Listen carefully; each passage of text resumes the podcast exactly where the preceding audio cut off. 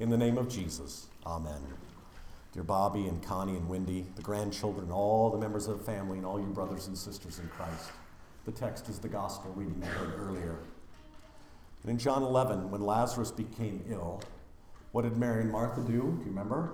They sent an urgent message to the Lord Jesus Christ Your friend, your friend, he's sick. They hoped that Jesus would come quickly. He doesn't. In fact, he appears rather nonchalant about the whole thing. And if you know all of John 11, Jesus waits a couple of days before going to Bethany. He could have saved Lazarus' life. He could have rushed over to the house that he knew so well and healed Lazarus as easily as he healed the blind man's eyes or changed water into wine. But he doesn't. Jesus intentionally waits, and Jesus intentionally did nothing. He assures the disciples earlier in John 11 that the illness was not unto death. You see, even when Jesus knew that Lazarus was dead, he seemed to downplay it, saying, He's asleep, and I'm going to wake him up. That's how it is with Jesus. Death is merely a sleep from which he wakes us. To our eyes, to our reason and our senses, to our from below view of things, death is the last word, the final exit, the grand finale. It's over. Curtains. You're done for. Pushing up daisies, dead and gone. And yet, Jesus says, Lazarus is asleep and I'm going to wake him up. Jesus lets his best friend die. And Jesus even says that he's glad about it. In John 11, he says, Lazarus is dead, and for your sake, I'm glad that I was not there so that you may believe. Jesus let his good friend Butch die too, because Jesus knows what he will do with Butch. He will awaken him from death and the grave. Now, in John 11, I don't think Mary and Martha were too pleased with the Lord. After all, because when Jesus finally shows up, they've already had what? They've already had the funeral, they've already had the committal. Martha runs down the road to meet him. If you'd come when we called you, Jesus, our brother would not have died. I can hear the anguish in her voice, I can hear her frustration because Jesus healed so many other people in his ministry strangers, foreigners, Samaritans. So, why in the world wouldn't Jesus take the time to heal his best friend? He could have just said a word, as he did with the centurion's servant. Why in the world doesn't Jesus do anything? How could he let his best friend die? Or, for that matter, your dad, or grandpa? We're all like Martha, aren't we? Yeah, we are. I know for a fact we are. We want an activist, interventionist Jesus who drops everything he's doing to run to our assistance. Jesus on demand. Jesus, the 24 7 fix it Messiah. What we get instead in John 11 is the Jesus who delays and who does nothing at first, who even makes light of our death as though it were merely an afternoon nap on a hot day. And it just galls us when Jesus doesn't act when we want, on our demand. We get upset, don't we? I know I do, when people don't return my urgent texts, or they don't come rushing to help me when I need them. And double that when it's God in the flesh. Triple it when He's supposed to be your, your friend. Still, in spite of her frustration and grief, there's some hope that glimmers, a faintly burning wick in this bruised reed. Martha says, Even now I know that whatever you ask from God, God will give that to you. You see, in Martha's eyes, Jesus is someone with a special in with God. And that's why she called him.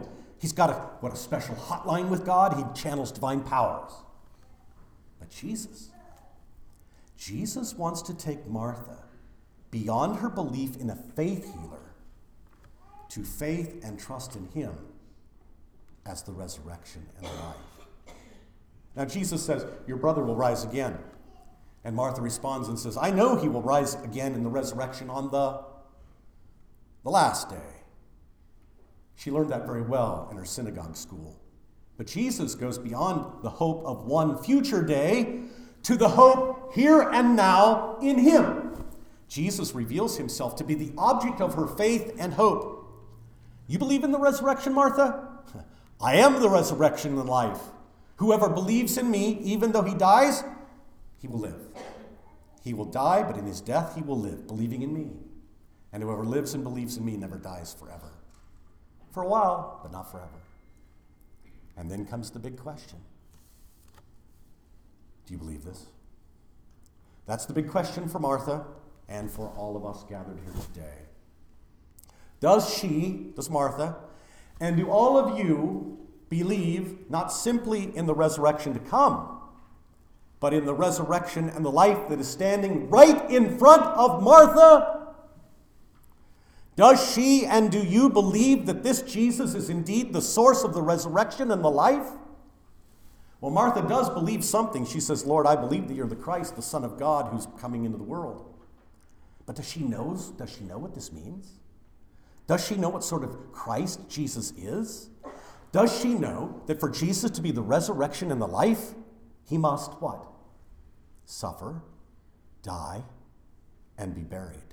Does she realize that in order to defeat death and the grave, Jesus must die?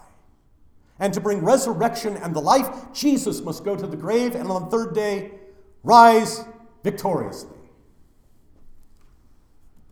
Do you believe this? That question jumps straight out of the text into our ears this morning as we get ready to bury Butch. This calls for faith. Brothers and sisters, it's one thing to trust that Jesus can heal your sickness or turn your water into wine. But it's quite another thing to trust Jesus with Butch's death and with yours. It would have been great if Jesus had rushed to Bethany when he was called. He would have spared Mary and Martha their grief and his friend Lazarus the agony of death. He could have saved the day, and his friends would have been grateful to him. But they would not have thought any more of him than that he was someone whom God listened to and would do whatever he asked of God. In John's Gospel, the Samaritan woman, the man born blind, and now here in John 11, Mary and Martha, all believed that Jesus was some kind of great prophet, a man of God with God's special favor. But in John 11, Jesus pushes them all further and deeper into the truth of who he really is. To do this, what does Jesus do? He lets his best friend die. He leaves things as they are in our lives as well. And then he asks all of you Do you trust me? Do you trust me when I hear your prayers and appear to be doing nothing at all? Do you trust me when I let Lazarus die or when I let your dad or grandpa die? Do you trust me when I will let you die someday? Well, Jesus then marches to the tomb and he commands the stone to be rolled away. And Martha, of course, she's apprehensive. Oh, there's going to be a stench. He's been dead four days, you know. And Jesus responds, Didn't I tell you to trust me and that you'd see the glory of God? And he prays to the Father. And then he shouts into the tomb, Lazarus, come out. And Lazarus comes out of the tomb alive, unbound from the chains of death and the grave. And all it takes is a word from Jesus and death must obey its master. Why? Because Jesus is the resurrection and the life. Trust him, and you live in spite of your death. Trust him, and you will never die forever. Butch, you, me, and all of us are Lazarus. We're sick unto death with sin. The wages of sin is death, Scripture says, and that disease is fatal. We're born to die, and we call on Jesus to save us. Free us from this sin sickness of ours. Free us from this deep corruption of our humanity that fouls all of our thoughts, all of our words and deeds. And it seems like Jesus does nothing. Yeah, we're baptized, but we seem to be no better in our life. Our sins have been washed away by water and the word, and yet we keep going on sinning. We hear the word, and most of the time it seems to go in one ear and out the other. We eat and drink the sacrament of Christ's body and blood that strengthens and preserves us in body and soul, and yet we seem to grow weaker in body and soul, and like Butch and like Lazarus, we all will die. But now I want you to listen really carefully. You know what the thing about being dead is? Is that the dead can't do anything. They can only be dead. That's right. Just as a blind man can't open his own eyes to see the light shining on him. Lazarus could do nothing but be stone cold dead. And now so too Butch. That's our contribution to our resurrection and life to be stone cold dead. And Jesus lets it happen to us. And he says, Do you trust me? You trust me with your colds. You trust me with your flus. You trust me with your cancers and clogged arteries, with your endless problems and dilemmas in your life. Now, will you trust me with your death? I'm the resurrection and the life. Trust me, and you will live in spite of your death. Live in me and trust in me, and you will never die forever. So, seriously, folks, what is the worst thing that can happen to you? That you die? I've been there and done that. A long time ago, Butch was declared dead by God when his death certificate was already filled out. What day was that? I'll tell you what would happen. It was January 28, 1934, when he was baptized. Because there, Butch died in Christ's Good Friday death, and his life was hidden in Christ.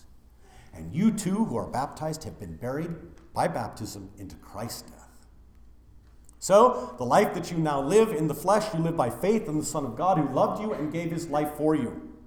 Jesus is your resurrection. Jesus is your life. I beg you, trust him like Butch did, and you will live even though you die. Trust him like Butch did, and you live in and through your death. Trust him like Butch did, and you never die forever.